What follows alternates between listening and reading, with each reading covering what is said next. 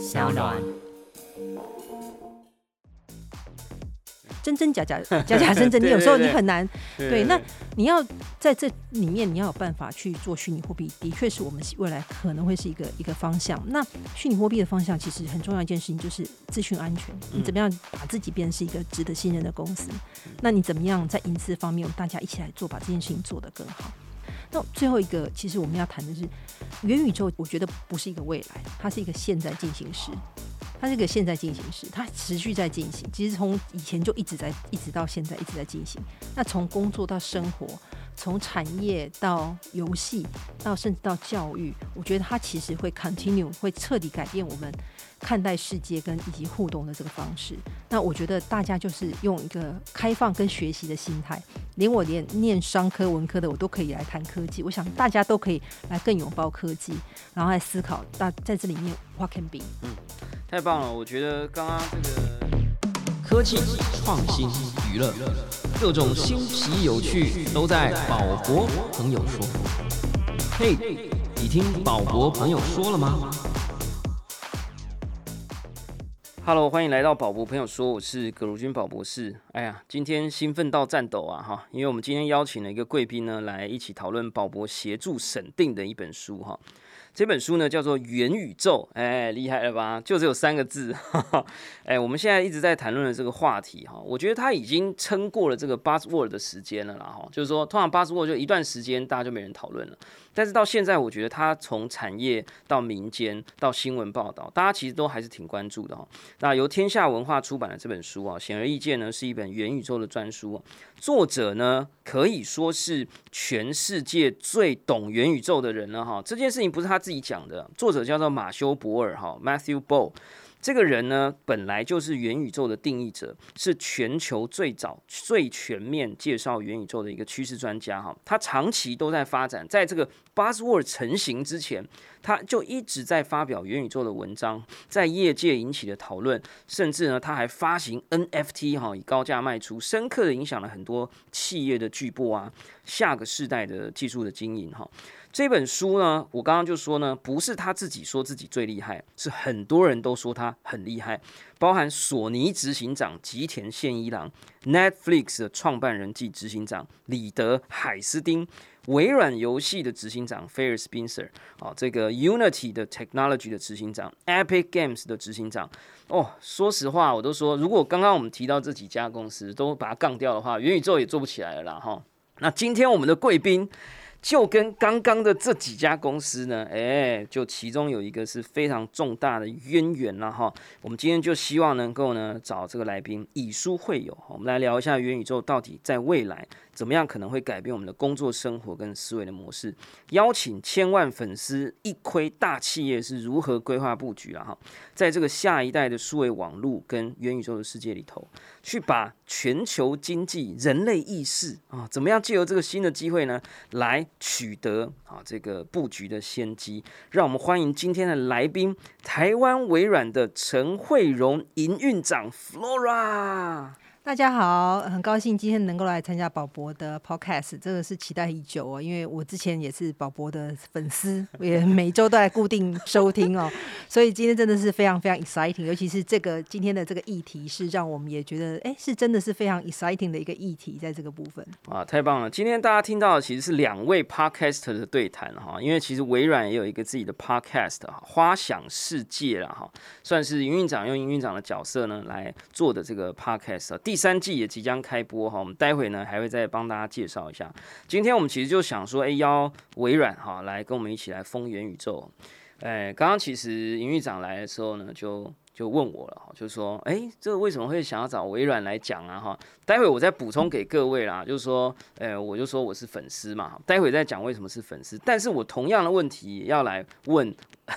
营运长，就说，哎。那您为何会来这？呃，但其实我们刚刚已经听过了，是不是可以很简要的介绍一下你自己啊？然后我们这我这边有很多啦哈。二零一九年起担任 Microsoft 三六五事业部的副总经理，呃，在二零二一年接任台湾微软首席营运长一职啊哈。那是台湾微软近十年来第一位台湾出身的首席营运长，是不是？Flora 也可以跟我们稍微介绍一下自己。OK，好，嗯，大家好，你可以叫我 Flora，那也可以叫我小花，都可以，这是我艺名哦。那我在微软其实已经十九年，那我毕业之后其实一直都在科技业哦。那呃，我在微软这十九年里面，呃，绝大部分的工作其实是在担任跟客户呃服务比较有关系的工作。那之前是负责亚太跟大中华地区的全球技术支援。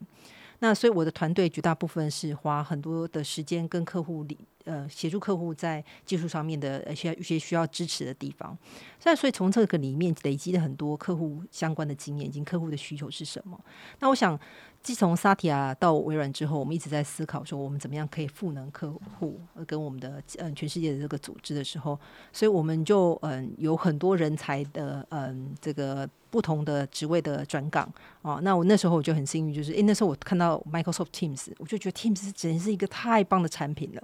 所以我那时候我就决定说，诶，那我来负责这个产品好了。所以那时候我就转到呃 marketing 部门来来开始担任这个产品事业部的呃负责人。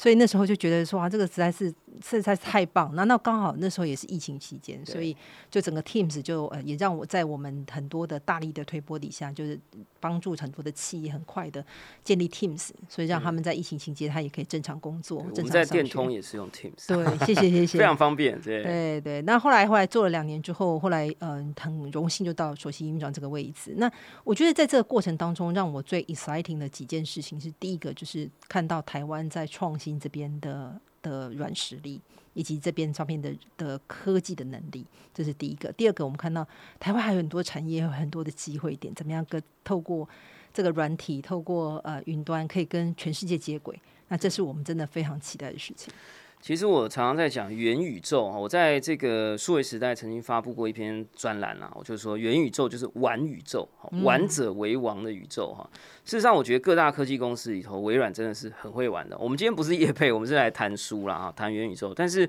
我刚刚就说我其实是粉丝，原因是因为，诶，早年 Xbox 哈这个游戏主机的世界都是我们宅男的梦想啊。那我们自己现在进入了元宇宙的世界，我自己的感觉啦哈，也是微软这家公司，呃，某种程度也是很元宇宙 friendly 哈。我们不要讲 crypto friendly，或者是呃这个 NFT friendly，我觉得就是一个虚拟世界 friendly 的公司。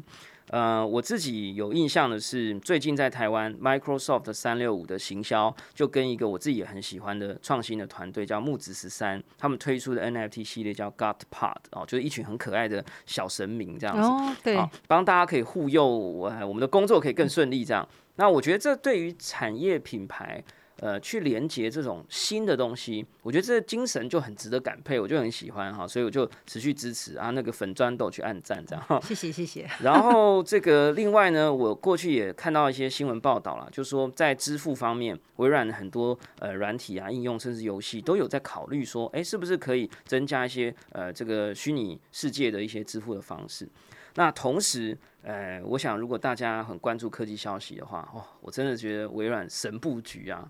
就是先是买了一个阿仔写程式天天都在用的平台叫 GitHub，然后呢又买了一个诶小朋友，哎不是讲小朋友，就是呃这个创造狂热者哈，这个每天都在用的我是创世神 Minecraft 哈，然后呢诶我们宅男在玩的东西他们买的还不够，然后又买了一个 Blizzard 哈，就是把游戏整个最厉害的公司又把它包进去，我觉得这个神布局，我想听听看，Flora 你在微软十九年的时间这么长。你有没有感觉到微软的公司的走向？从以前，当然我相信现在有很多的企业的客户，可是我从一个终端消费者的角度，我会觉得微软是一个好像很懂玩、很会玩，而且还想要越来越想玩的公司。这个我这样的印象是不是错的？可不可以给我呃分享一下你个人的看法？我我觉得微软其实呃一直在做一件事情，就是很我们 truly believe 的，就是我们的使命，就是我们的使命就是要赋能全世界的每一个组织跟人，就是可以可以实现更多成就非凡。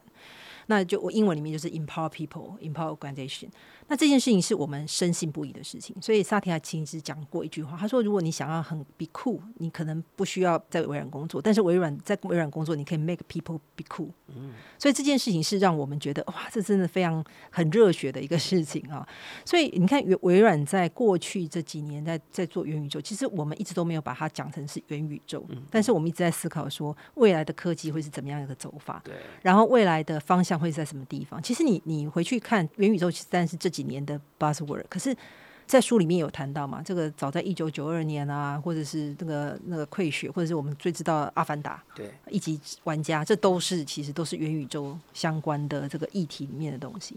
那我们公司每年在公司大会的时候，都会跟我们就看给我们嗯这个展示一些黑科技。那展示这个黑科技的时候呢，我们有时候都觉得说，哇，我们的 R D team，我们那些怎么会那么聪明，知道设计的东西？原来是我们有一群很棒的科学家，真的就是科学家。然后他们可能就是专门在，比如他专门研究哪一个部分听力啊或什么的，那他们就会往这个方向走。所以他们很多东西，他们其实真的是很 leading 在这个地方。所以呃，微软在除了你刚刚讲的这几家公司以外，其实我们在二零五一五年我们就发布了 Hololens。对，那 Hololens 到现在为止都。呃，不但只是大家一开始发了把 Hololens，大家想说，哎，是不是在玩电动玩具？其实 more than that，因为呃，在这几年当中，我们也很多的客户也给我们买 Hololens，尤其在疫情期间，那包括波音啊、重汽科技或者是用我们的 Hololens 在疫情期间帮他们顺利的嗯教育训练他们所有的技师，对，那我们技师可以顺利的嗯完成教育训练，然后去帮客户嗯修理相关的这个机械。那所以，我我觉得这个其实是一个非常大的投资，也是非常大的 commitment 在这个地方。其实真的很棒啊！就是说，因为我们每个人都在，我我们阿仔嘛，就是说，这个平常也都在关注这些大的公司的走向。那我就感觉到最近这几年，其实微软对于虚拟世界的投入，其实是真的布局很长，而且很深。那我觉得真的是早在元宇宙这个词真的爆开来之前，其实就已经做了很多这样的一个动作。那尤其现在他自己本身又有一个游戏的平台，所以大家如果问我说，呃，其实很多记者访问我在讲元宇宙的时候，我都一定会提到微软啊。这真的不是因为您坐在这里的关系啊，但是因为我们今天也来聊一下这本书啦，哈，就是我们今天以书会友嘛，哈，就是说，呃，刚刚您有提到，就是说，其实元宇宙这个概念也不是真的是最近大家才提起来而已。其实这件事情本来就一直都存在，没错。从一九九二年啊，更早之前，其实我在翻这本书哈，我其实做审定嘛哈。那我一开始也有点犹豫，但是因为哇，这本书这么厚好，但是它虽然写的非常流畅，翻译也翻译的非常的好，但是我就很紧张，怕没时间。然后我就希望这本书是真的对大家都有帮助的。然后我就诶要了书稿以后，我翻开第一章，我马上就答应了。哦，真的啊？为什么呢？因为这本书是非常少见。以前我们在外面聊或者听记者讲，我们百分之九十都会听到大家讲《Snow Crash》哦，就说啊，《溃雪》这本小说，Neil Stephenson 一九九二年。可是这本书呢，在第一章就开始对元宇宙的概念做考古。好，他一路把时间线真是往回拉，而且他拉回到的是是一个研究报告，一九三零年代。华盛顿的卡内基研究所的所长啊，这个 Vanner Bush，其实他写了一篇文章，真的是神文哈。那篇文章叫做 As We May Think。我以前在网络上看到这篇文章，我吓呆了，因为那是一九四几年的文章。他在那个文章里面画了两张插图。一张插图是有一个人头上戴了一个像网络摄影机的东西。他说：“我们可能可以用不是我们的眼睛看见这个世界，而且还可以传到一个电子系统。”哇！然后他又画了另外一张书桌，然后书桌上面有一些看起来像荧幕跟平板的东西，然后底下有一些基建。他说：“以后我们就会在这种桌子上面工作，然后每一个这种桌子都会彼此相连，透过某一些方法。” Oh my god！他就预言了电脑，预言了网络，预言了平板，预言了电子荧幕。那个时候，在一九四几年的时候是，I don't know，就不要讲没有 Windows 九五了。那个时候可能都不知道 DOS 跟网络都还没通。对，所以我就觉得这本书其实在一开始就带着我们回去，看见我们一开始在没有元宇宙这个 buzzword 甚至没有电脑、没有 Internet 的时候，其实有一些人就在想象未来人与人之间是怎么连接的。我觉得这本书给我的第一印象是这样。那我想，因为这个微软也有这个游戏哈，微软游戏的执行长也有推荐嘛。那我相信在呃微软内部应该也对 Metaverse 这件事情也很关注。所以您您在看这本书的时候，你有没有一些什么很特别的印象，或者呃想要跟大家介绍有趣的地方？其实我自己在看这本书，因为我之前也看过很多元宇宙的书，对。但是我觉得我在很多看元宇宙的时候，都是很多人都 focus 在虚拟对资产的货币的部分。好，那我觉得那那个的确是一个非常重要的事情。但是我读到这本书的时候，我很谢谢你推荐我。我读到这本书的时候，我还说哇，我终于找到。一个真的在讲好把元宇宙这件事情讲清楚的一个人，那我觉得元宇宙其实跟呃有另外一本书，我觉得我那时候会想到一个是人类大历史。对，人类大历史这本书里面在讲说，其实现在所有的货币、国家都是一个人类的想象想象共同体，没错，都是一个想象出来的。其实元宇宙也是，它只是它也是人的想象力，只是它把虚构跟。现实的这个东西可以把它串联在一起，那又透过我们现在很强的五 G 啊、科技啊，这个它可以把它做给更多的这个发想在这个地方。所以我觉得这个是其实是很有趣的，在这里面看的时候，让我觉得啊，这是人类的想象。就像你讲到这个一九四五年那时候就有那样子神准的想象力，真的，嗯，真的很不容易。所以我常常都用那个来。鼓励学生啊，或者鼓励产业，嗯，说你觉得能不能预测未来？我觉得可以，嗯，其实就是你要怎么样能够累积足够的知识，然后你对未来有好奇心，是，然后去试着看见那样的地方，你去去放开你的思维。我我认为未来是真的某种程度是可以预测。那这本书呢，我我再讲我的第二个印象好了哈。其实刚刚营运长讲的非常非常好，就是说人类大历史这本书的译者翻译的人哈，也是人类大历史的翻译的人，所以可以见到天下文化是非常重视这本书啊。那这本书其实有一个地方我觉得也非常有趣哈。我常有后来那个那个有人在问我说，哎，那你觉得这本书到底怎么样？我说这是最完整的一本。之外，它可能也是最 geek 的一本，嗯，相对的很宅，但是那个宅是好的部分，因为很多人在讲元宇宙的时候，他并不会，就像你讲的，他可能会着重在很多未来很美好的部分，可他反而会去观察现在到底已经到哪里了，我们距离那个想象还有多远？对我印象最深的就是，第一是这里面大概有五分之一的篇幅在描述现在的主流的几个。最接近元宇宙的游戏平台的生态跟文化，其中一个就是微软的，就我是创世神嘛，Minecraft，他一直提一直提。另外一个是 Roblox，已经在在美国的交易市场上面上市了。那在里头呢，他就讲了很多，他从游戏的世界、游戏的历史，他观察到我们未来元宇宙可能会是什么样的一个样貌，人跟人的互动的关系，怎么样在虚拟的平台上面去建构。他把这里面的一些考古，还有一些历史的资料都整理的非常完整。然后有一整个章节在讲 latency，嗯，在 在讲说，如果元宇宙真的要很很丰富、很绚丽、很三 D。除了我们的这个算会，哈，它叫 render 啊，就是说，呃，这个游戏引擎在算这些东西要够快之外，网络也要够快，没错，因为有可能以后是云端的 GPU 啊，或者是这种方法，所以我们每一个动作很可能都是。哦，我要传到伺服器，伺服器再传到运算装置，运算装置再传到另外一个地方，然后再传给大家的影像画面。嗯，然后他还很用心的去算，说哦，我们如果要达到元宇宙的小说里面这样的一个一程度，我们的这个 latency 要一定要低到多少？然后我们现在最低可以到哪里？哇，太厉害，超用心。对，那我我就也很好奇，说那最后这个营运长，假设你读完这本书，你你觉得？这个微软在元宇宙里头的布局，是不是对你又有一些新的感触？呃，其实我觉得有一个很大的感触是，微软这几年一直在谈呃 growth mindset，那一直在谈呃组织改造。我们在谈数位转型的时候，其实呃第一个谈的是你的文化怎么样转型，你的 mindset 怎么样转型。所以我觉得元宇宙，我读完之后，我其实有一个很深刻的感觉是。里面讲的很清楚，元宇宙是什么？现在现在所定义的元宇宙是什么？未来我怎么打造元宇宙？然后里面的重要 component 以及未来是怎么样一个情况？但是我觉得一件一件很重要一件事情是，我们刚刚讲的这些东西，其实它是一直在演进的。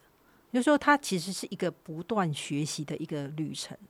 那所以在这个不断学习里面，我现在所讲的元宇宙，不见得是十年之后的，或者是甚至不用那么久，可能三年五年之后的元宇宙可能都不太一样。那这因为我们需要不断的演进跟颠覆，所以我们要保持一个非常有这个 growth mindset 的这个心情，这是一个。另外一个就是，我觉得在企业里面，我们也要一直去鼓励新创，因为鼓励新创，去尊重新创，鼓励新创，那我们才会有更多的元素可以在这个地方。那另外一个部分就是要有更多愿意包容、去融合不同的声音进来、不同的意见进来。因为你想想看，如果你把阿凡达这种想法，你在可能在十年前谈出来的时候，人家会觉得说，嗯，这这就就是一个想象的科幻电影。对对对，可是实际上实际上现在这个情况就开始会有这样的一个一个实现出来。所以我觉得这个其实是我们大家在看待元宇宙的时候，应该要保持一个更开放的一个心胸在看这件事情。呃，我想聊到这里，我相信大家应该可以理解，就是呃，微软对于这个整个社会的新的走向跟脉动是非常非常在意的哈。那尤其要 empower 我们的企业跟个人。那我自己就是其实有点私心啦哈，就想说，呃，营运长虽然在公司企业里头是扮演非常重要的角色，但是我相信您可能也是很多人的朋友啊、家长啊等等。我很好奇，就是说你现在看到元宇宙这样的一个变化，呃，你会不会？呃，有些担忧的地方呢，或者说，呃，你觉得在元宇宙这样的一个新的时代来临的时候，有没有什么东西是我们应该要先 take care 或者要注意的，或者是要准备好的地方？因为我想我的千万粉丝，也许每个人都在不同的岗位，有的人是学生啊，有的人是工作者啊，那有些人可能是创作者、设计师。我想大家也都会觉得说，哦，企业的责任就是要推动去建立这样的环境，嗯，那赋能给这些人。可是我们也得准备好嘛，嗯，我我先讲一个我最近的观察，然后您可以想想看，就说，哎，我们有什么东西是您可以，哎，让我们做多做一点准备的。就我最近有一个观察很有趣，就是，呃，因为我在玩那个 NFT 嘛，哈，就 Nike 出了一个叫 Clone X 的系列，然后他就呃发布了这个三 D 的虚拟人的模型，你只要有这一只 NFT。都每一万只都长不一样，然后你就可以 claim 就可以领取那个三 D 模型啊，你还可以把那个三 D 模型的脸啊，就是那个虚拟偶像的脸，就变成你自己的脸。然后呢，你就可以用一些软体，像 Snap Camera，然后它就可以变成你的远端会议，像 Teams，嗯，或者是像在这些呃这个 Meet 啊里面去开会的时候，你的脸突然就变成一个虚拟人这样。我我其实以前都只是看图片，哦，就看别人玩，觉得好像蛮有趣的。我这两天就自己 run 起来，然后我就真的用我的那张虚拟的脸去跟人家开会。老实说，我非常的 shock，因为我以前一直有一个想象，这个闲聊啦，就说，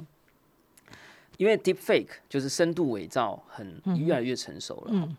我一直都觉得，只要别人有一张我的脸，哈，只要有一张我的脸的一张就好了。微软 AI 也很厉害，就是说只要一张我的脸，你就可以把我的脸合成到。任何影像里面，所以有可能有一天网络突然传出消息说，哦，宝博士，呃，在路上随便啊做什么，或者拿球棒 K 别人，看起来影像真的是我，哎，连我自己都觉得我是不是梦游的时候拿球棒去 K 别人，我都几乎没有办法去证明那个真的不是我，所以我都以为下一个世代的人有可能都会不想让自己的脸被人家拍到，嗯，所以他会很珍惜他的脸。然后呢？所以他以后可能在跟人家社交的时候，你真的要跟他非常非常好，你可能是他的亲人，或者是最亲最亲的朋友，你才可以看得到他长什么样子。然后我以前觉得说这是我有点可悲耶。对我以前也是这样想。我第一觉得有点可悲，我第二觉得怎么可能？就是你怎么可能不给别人看你的脸这样？然后我后来我就套了我那个虚拟人。会议之后，每个人都好开心哦，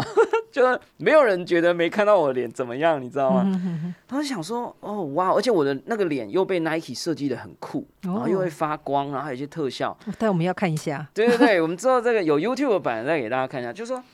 我突然觉得好像真的有可能。就第一，现在滤镜都很厉害，好，大家眼睛变大啊，脸又变瘦，然后又怎么样？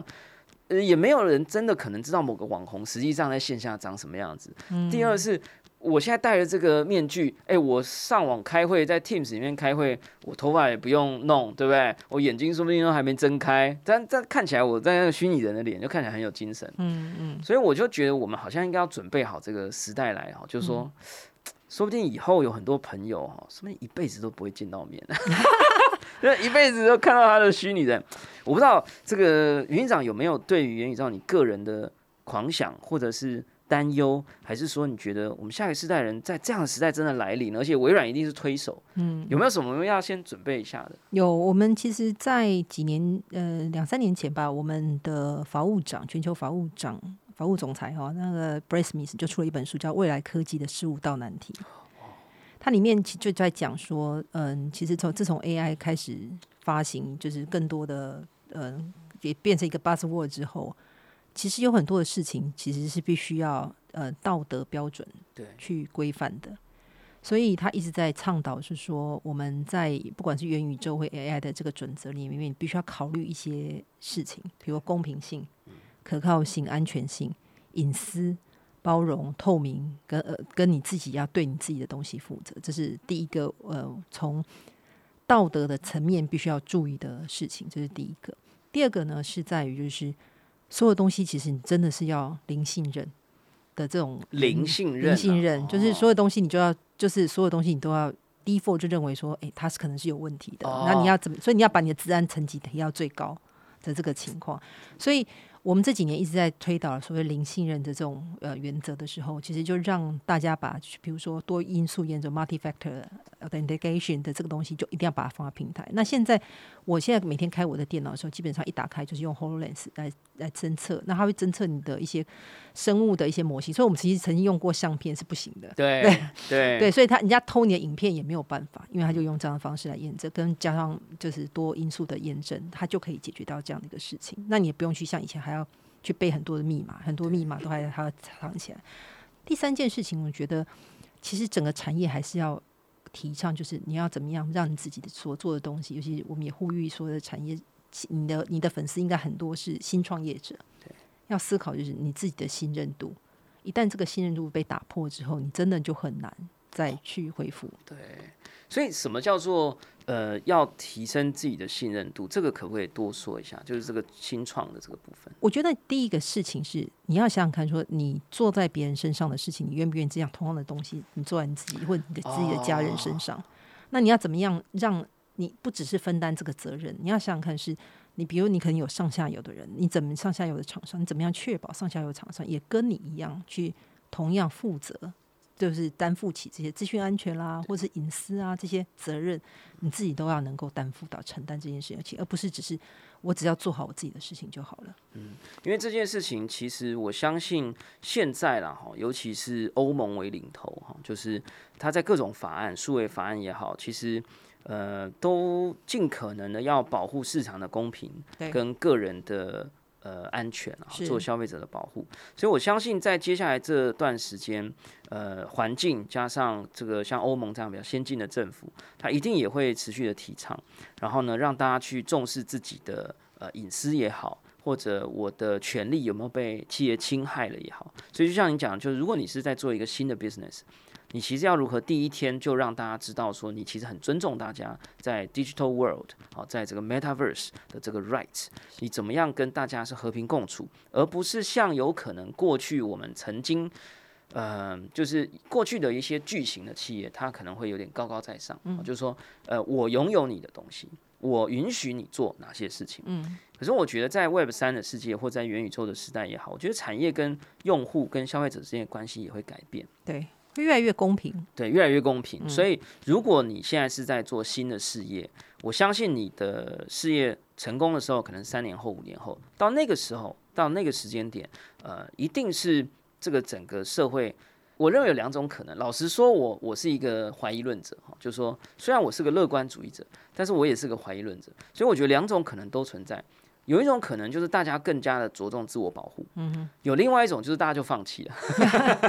就大家就觉得说好了算了啦，都给你啦，这样哈。像我举个例子哈，我自己现在用 iPhone，嗯，那 iPhone 上面不好意思，这个微软啊，对，没关系，我现在用 iPhone，拥抱 iPhone，对对对，就是哎，iPhone 里面的微软的平台做的很好，就是说呃，我我要 PO 那个照片，以前呢它也没做的那么好。很多 App 都可以偷偷读你里面的这个相簿胶卷的东西，可是后来他就就加了很多层的防护，所以你还得要特别允许，对吧？我一开始就说太棒了，我要来保护我的资料，然后就会使得什么？我做每一件事情都慢很多。我要 po 个照片，我要先管理我的权限，我要选择哪一个他可以看。Oh my god！我后来真的有几个常用，我就放弃了，就允许全部这样。我不知道，就是这个真的是未来大家都要做好研究了。嗯，那我们回过头来，就是我们刚刚讲的是比较个人的，在产业这边。微软是怎么样去提供一些什么样的一些功能啊、工具啊？我们刚刚讲的 Empower 嘛，嗯，那我相信，当然我是做一个宅男，我是很关注微软在个人的角度了哈。但我相信我们的千万粉丝有很多是刚刚我们提到的创业家，或者是你可能是产业中的管理者，嗯哼，呃，是不是营运长这边也可以跟我们介绍一下？其实你们在呃工业啊、商用啊的这些领域里头，其实也运用你们的技术。也开始在对元宇宙啊、虚拟化身这些啊，呃，也来提供了一些新的可能性。对，我想，呃，我们在谈元宇宙的时候，有三个大的元素哈，一个是呃，所谓一个开放的一个平台，一个是你的装置、你的 device 的部分，当然还有一个是很重要，就是你的虚拟资产，包括货币啦等等，content 都是里面其中的一环。那微软其实我们在过去一直呃，就是在谈元宇宙的时候，我们一直在思考一件事情：是我们怎么样 empower 我们的客户，让我们的客户赋能，跟我们的产业能够赋能。所以第一件事情是我们有一个很强的云端平台。那我们这几年也在谈说，云端平台上面一定要更多的合作伙伴一起来，一起来共创这个世界。所以我们要打造产业的生态系。所以前阵子，比如说我们有永续的生态系，有什么生态，就希望透过这方面能够来让大家能够更多的发想。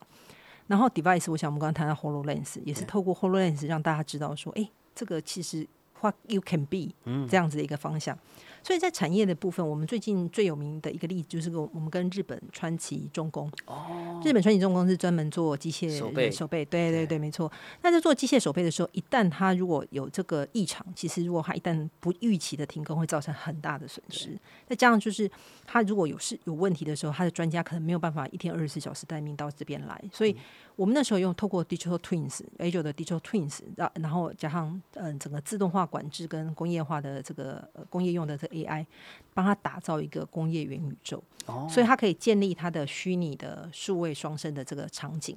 就是让他的这个机械手背它就可以有一个虚拟，然后你可以监控它，你可以在虚拟的环境里面做最好的参数、最好的调整到最佳化之后，你再把它放到实际的工厂里面，那这样话让它的整个以前以前的做法可能直接就放到。原来的这个就实际的这个场域里面，就造成很多的问题。出问题了之后，还要花很大的力气去调教或调整。没错，那现在用 Digital Twins，用 Azure 的 Digital Twins，它就可以在虚拟的世界里面做完之后，它再放到实际的场域里面去，它可以增加效能。这是第一个。第二个是，万一如果它真的出问题的时候，它有用 Hololens 跟专家连线，所以它专家不用到现场去，它就可以透过专家，专家跟他看同样的荧幕。那所以他就可以帮他远端就可以找到问题，马上快速解决。这是我们最近最经典的一个制造业方面的部分。那除了这个以外呢，其实我们在 COVID nineteen 的时候，我们也透过我们的 Hololens 来让我们的医生去做两件事。第一件事情是让我们的医生呢，他们在很多的什么大体解剖或者是整个手术练习的时候，用 Hololens 来训练。来做，那这样子的话，其实你就可以帮助医生，就是他以前他都用大体解剖来学习，他现在用用 Digital Twins，用这个 Hololens，他就可以解决他这方面的事情。这是第一个。第二个，你知道以前在疫情期间，其实。我们的医生真的很辛苦。我们透过这个例子之后，我们真的才知道真的很辛苦。我在我们在心中替他们给一个掌声，好不好？在心中，对对，他们尤其他们要进到这种隔离病房的时候，他要穿脱那整个防护衣，真的是非常的辛苦。那进去里面，可能你要进到另外一个房间，又得穿脱一次哈。那所以呢，而且进去可能有不同的专科医师要一起去做会诊，所以透过 Hololens，就是医生看到护理人员看到的东西。所以医生就可以直接下判断说他是怎么样一个情况，要怎么样处理。那这也是嗯，在医生那边。那我们现在讲一个比较有趣的是文创业。哎，文创业也有虚拟，也有元宇宙哦。对哦。我们其实跟呃 Moon Dream Reality 的这家公司梦境实现实这家公司在高雄的亚湾区有成立了一个沉浸式剧场。所以在里面呢，你用 Hololens，你就可以。去在里面，你就可以自己在电影里面，哇，很有趣。然后我最近，我最近跟另外一个厂商在谈的时候，他跟我，他前天跟我呃 demo 给我看，他是用 Hololens 去打造密室逃脱，但是你自己是身临其境的密室逃脱。哇塞，就是非常有趣，我就很期待，我非常非常期待。太赞！这个我先稍微跟听众朋友科普一下哈，因为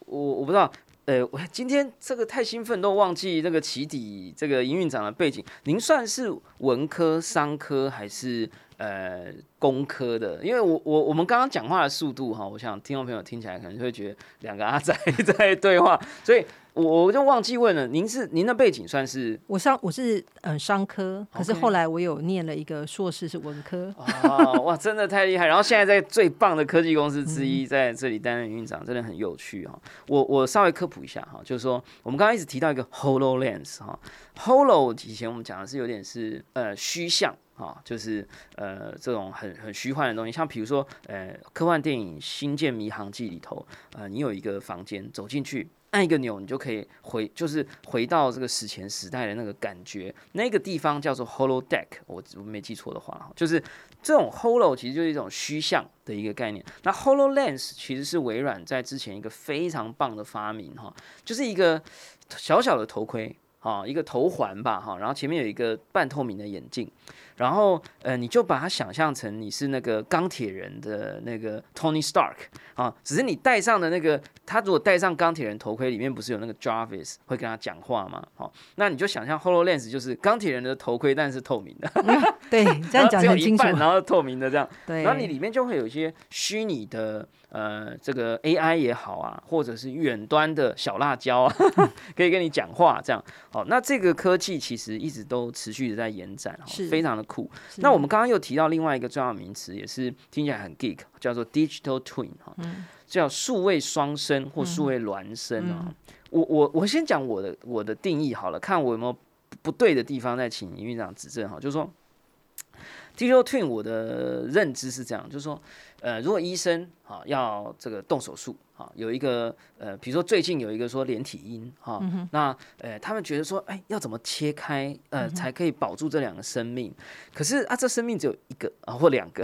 那哎我我如果切坏了啊，不能昂度，对不对？所以呢，他们就用科学技术跟最新的资讯这个工程，就是把这个双呃连体婴。从细胞等级，我现在讲的比较科幻了啊，就从细胞等级的有一个模拟的在电脑世界里头，然后呢，从他的心脏到他的每一条血管的位置，然后到他的，就总之他的所有的神经，然后所有的这个器官的位置都 exactly 在那个地方，然后呢，那个那个器官的那个肉的组织啦或什么，全部都符合物理的原则，嗯，所以呢。呃，医生就可以在虚拟世界里，可能 Hololens 或者是 Virtual Reality 虚拟实境，对那一个数位的连体婴开刀。对，然后呢，他可以开刀一次啊，失败了哦，数位的就说 Game Over，哎，那我们就再 Reset 重来一次。所以你可以先让 AI 去开刀，哎，选出十种最好的策略以后，然后让医生在虚拟世界里头开刀，哎，可能发现有某一种对医生进行起来比较顺，然后呢，再。真正的用那个真正的连体婴，然后让医生在真正的环境里拿真正的刀，然后去动手术。哎，听说好像这个案例最后就成功了。我的理解就是，他其实就是尽可能的把那个环境、真实世界里的东西变一套在虚拟世界里，然后你对他做的所谓的介入 （intervention），可能手术刀什么，他的反应会是模拟真实的，所以他可以来做，比如说城市的交通疏散的模拟、气候，或者是小到心脏，或者是。一个工厂，我我不知道我这样理解对不对？你讲的好棒哦！对，我们下次那个嗯，碰到浪曲的时候，应该请你来讲。对，对你讲的真的是非常贴切，没有错。也是因为这样的关系，呃，我们才会有很多的，就透过这样的一个方，digital twins 可以让很多的错误可以提早发生。你可以发现，然后预预防这些这些问题。呀，那我想这种 digital twins 其实也会很大程度的帮助呃产业，或甚至我们台湾很重要的制造业或者工业嘛。嗯。那我刚刚有有看到，就是说，其实呃现在像工厂呃在做布线啊或者布产线，它其实也很怕错。好，那这个我现在是因为我这来之前做了一下功课啊，好看到你们好像也跟一些。制造业、工业，像台达电，透过一些五 G 的网络啊，什么也开始针对呃这个工业或制造业也在去做一些这个呃这个新的合作，呃，还是这个好像是比较早的哈。那我们其实最近会即将有个案例，就是客户他用嗯也是用 Hololens 加上 Digital Twins。然后去模拟它的工新的工厂是长什么样子，然后到也模拟就是说，哎，那到那个厂区里面，他做 tour 导览是什么？那透过这样的方式，他在制造他的工厂的时候，他的产线布局就会更快速。嗯，所以某种程度，我们是不是呃，因为我相信，可能很多听众朋友，也许是学校里的研究员啊，或者是企业里头在掌管这些科技进展的。我们刚刚把 Hololens 讲的那么酷炫啊，哈，说这个比钢铁人头盔更厉害的东西。那现在在台湾是可以买得到的吗？它是一个 available 的 Prada 吗？还是我们只是在讲幻想中的产品？可以耶，我台湾其实卖的还蛮多的。虽然虽然老实说，因为呃这个业绩没有算台湾的业绩，但是很很特别，是客户都会主动跑来找我们买。那我们部门都还是有在负责这个样这个产品。那其实另外也提到，就是说，其实你刚刚谈到，就是说，嗯，也透过现在网络的快速的关系，所以。会让我们的元宇宙这样的世界更快速来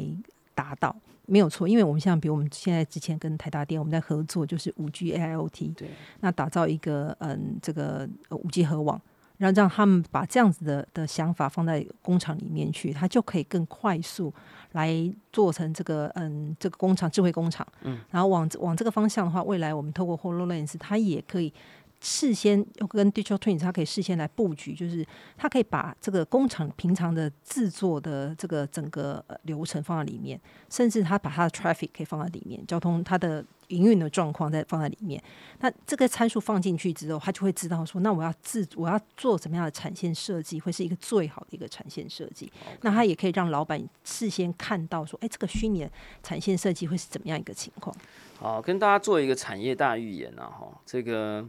呃，宝博士之所以在这个区块链 NFT 花了这么多的时间，其实是从二零一四年、一五年左右，呃，我就开始关注到这个趋势。那二零一八年左右呢，呃，看到一个投资公司叫 A 十六 Z，啊，创办人是这个 Mark Anderson 啊，跟这个另外一个投资专家哈。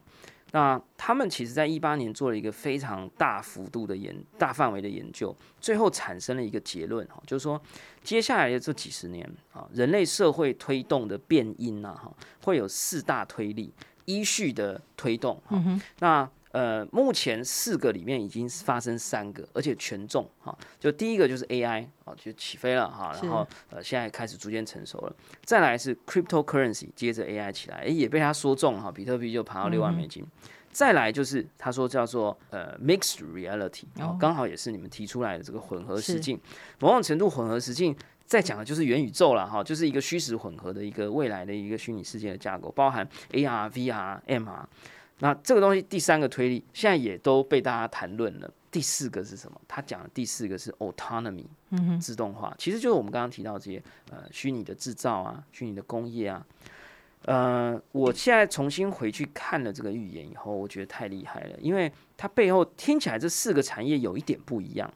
可是其实我觉得背后有一个隐含的主轴，就是电脑越来越厉害。它可以做更多人的事情，所以呢，数位的经济、原生的经济就会起来，所以我们会需要 cryptocurrency 对来做数位原生经济的交流。cryptocurrency 起来了以后，我们的生活、娱乐、社交就有更多可以在数位的世界里头，所以我们可能就会有元宇宙，对吧？然后有了元宇宙以后，我们的更多的时间花在虚拟世界的时候，我们就有更少的时间留在真实世界，所以我们在真实世界里做任何事情都要更快、更好。更便宜，对吧？所以，我们搭车要更短的时间，吃饭要更短的时间，而且体验还要更好。这里面就一定要 autonomy，就要自动化。所以，我们要用更低的成本生产更好的东西。我们要用更好的技术去让你在更短的时间做到一样的事情。所以，我就在这边。不止预言啊，哈，也预告啊，就宝博士接下来的这两三年也会花时间在 autonomy 这边哈，所以有机会的话，一定也会跟呃云院长这边或者是微软这边的一些各种系统来做到合作。最后是不是可以请云院长来呃跟我们预言或预告一下？就是我相信这个微软对元宇宙的这个大的趋势了哈，或者所谓的 metaverse 或者 digital economy，肯定不会是静观其变的。你们本来就非常的积极，接下来有没有什么？啊，跟元宇宙啊、虚拟世界有关的，我们可以期待。呃，你们可能会做的一些事情，比如说我这边有看到你们有一些很酷的作业系统，Microsoft Mesh，然后呢，你们还会有什么 Mesh for Teams 啊，虚拟化身，我不知道这是不是最近的事情，是不是可以跟我们分享一下？接下来我们可以期待呃微软或台湾的微软跟元宇宙这边，不管是工业啊、企业啊或者个人，有没有什么我们可以期待的地方？我我想讲两件事情，这第一个是创新这件事情，是我们一直持续都会在做，而且这个创新是以前是微软创自己创新，现现在我们是创新 together，一起一起创新。所以刚刚你在谈这个 iPhone，其实以前我们在早期的时候，我们当然是有一些状况，但是现在沙提亚上台之后，他第一个站台就是到 iPhone 站站台嘛，对不对？对不对？所以其实呃，我们其实现在我觉得很好一件事情，是我们跟每个人都是朋友，我们大家一起把这个嗯这个产能、这个科技怎么样去帮助赋能客户。呃，复合所赋能所有的产业，其实这件事情我们真的就是把它做起来。那我们最近其实有在做很多五 G AIoT 的案子。那这五 G AIoT 其实就是你要透过你的网络能够加快，那你才有办法继续往前走。那 Hololens 其实也是一样，就是我们先做出一个呃旗舰版，就像有点像我们之前在做 Surface 一样。那时候我们做 Surface 的时候，我们很多 OEM 电源厂商其实很不高兴，但是我们刚想说，没有，我们做一个旗舰版，让你知道说 What can be。一样，Hololens 一样，就是 What can be。那我们也我们也非常期待，就是我们的这些合作伙伴们，或者是我们的国内厂商，它可以做出未来更好的 Hololens。其实这是我们希望做的事情，不是这个产品而已，而希望它做的是一个平台，让让大家把更多的东西放进来。那我们也知道说，未来其实会是一个更 open 的平台，所以，所以我们有时候 GitHub 啦、Minecraft 这些东西，我们都陆陆续让它进来，让大家可以做得更好。所以这是我觉得持续创新这件事情，绝对是我们继续在做的部分。那怎么样赋能大家？这是第一个。第二个就是在隐私跟治安的部分。那隐私跟治安是也是我们现在一直在强调的的地方，就是你整个元宇宙一直在扩张，包括比特币。那前阵子我们也很担心一件事情，就是我听很多朋友在讲说，哎，比特币说比特币还 NFT，那那这些是不是有一些虚拟货币？会不会有的是假的，有的是真的？你真真假假，假假真真，你有时候你很难对。那你要在这里面，你要有办法去做虚拟货币，的确是我们未来可能会是一个一个方向。那虚拟货币的方向其实很重要一件事情，就是资讯安全。你怎么样把自己变成是一个值得信任的公司？那你怎么样在隐私方面，我们大家一起来做，把这件事情做得更好？好，那我觉得这是第二件事情，我们我们一直在提倡的。那最后一个，其实我们要谈的是元宇宙。我觉得不是一个未来，它是一个现在进行时，它是一个现在进行时，它持续在进行。其实从以前就一直在，一直到现在一直在进行。那从工作到生活，从产业到游戏，到甚至到教育，我觉得它其实会 continue，会彻底改变我们。看待世界跟以及互动的这个方式，那我觉得大家就是用一个开放跟学习的心态，连我连念商科文科的我都可以来谈科技。我想大家都可以来更拥抱科技，然后来思考大在这里面 what can be。嗯，太棒了！我觉得刚刚这个这个营运长 Flora 的结尾，我觉得非常。非常动人啊！因为其实两个点就是，呃，我们从小用到大的作业系统，现在已经不是只是作业系统了，它本身就是一个非常大的企业，提供各种创新的服务来赋能大家。那同时呢，我们也可以看到这个刚刚的金句，我也很喜欢啊，就是说，呃，元宇宙不是未来啊，它是现在进行时。哎，没错，其实我觉得元宇宙只是一个新名词，嗯，好，那我就如同我节目一开始讲的，就是。我自己是私心的哈，当然我们也很喜欢各大呃科技企业哈，也都可以来我们的节目来聊元宇宙。但微软是我自己本身是呃 Xbox gamer 啊，然后呢，我自己同时呢又呃在做这种人机交互的这种 inter 呃这个这个 interaction design，所以我们对 Hololens 也很了解。那我们自己又是 gamer，所以我们就会注意到你们并购了这个呃 Minecraft 啊，啊，然后又做了这个呃 Blizzard 并购啊，所以我觉得你们在呃娱乐。好，或者在这个数位的生活的世界里头，其实因为本来你们在工作的时间或者工业的这这一块，其实你们就已经本来就已经是霸主了之一。那现在到到这个生活娱乐这一块，其实你们做了非常多的准备了哈。所以，呃，如果对元宇宙有兴趣的朋友哈，就一定也是要来关注一下微软的动向哈。他们没有真的就是他们并不是说哦把元宇宙挂在嘴巴上的企业。我觉得他们是做了很多很多准备，而且接下来可能还会有很多让人惊喜的啊这个战略。所以大家如果关注元宇宙的发展的话呢，一定也要关注微软的动向，同时也请大家一定要订阅一下我们的 Podcast《花想世界》哈，Flora 的这个呃这个花想世界的 Podcast 第三季也即将开始，请大家就顺手打开 Spotify 或者 Apple Podcast 搜寻一下，跟这个千万粉丝分享这个 Flora 的好节目。那也感谢大家收听我们今天的宝宝朋友说，我是葛如君宝博士。如果你喜欢我们的节目，欢迎点选订阅，下一集就会自动送上给你哦。不论你是在 Apple Podcast、Spotify、上 YouTube 或者其他的平台听到我们的节目，欢迎给我们五星评价、喜欢留言或者按小铃铛追踪订阅。我们下次空中见喽，拜拜，拜拜。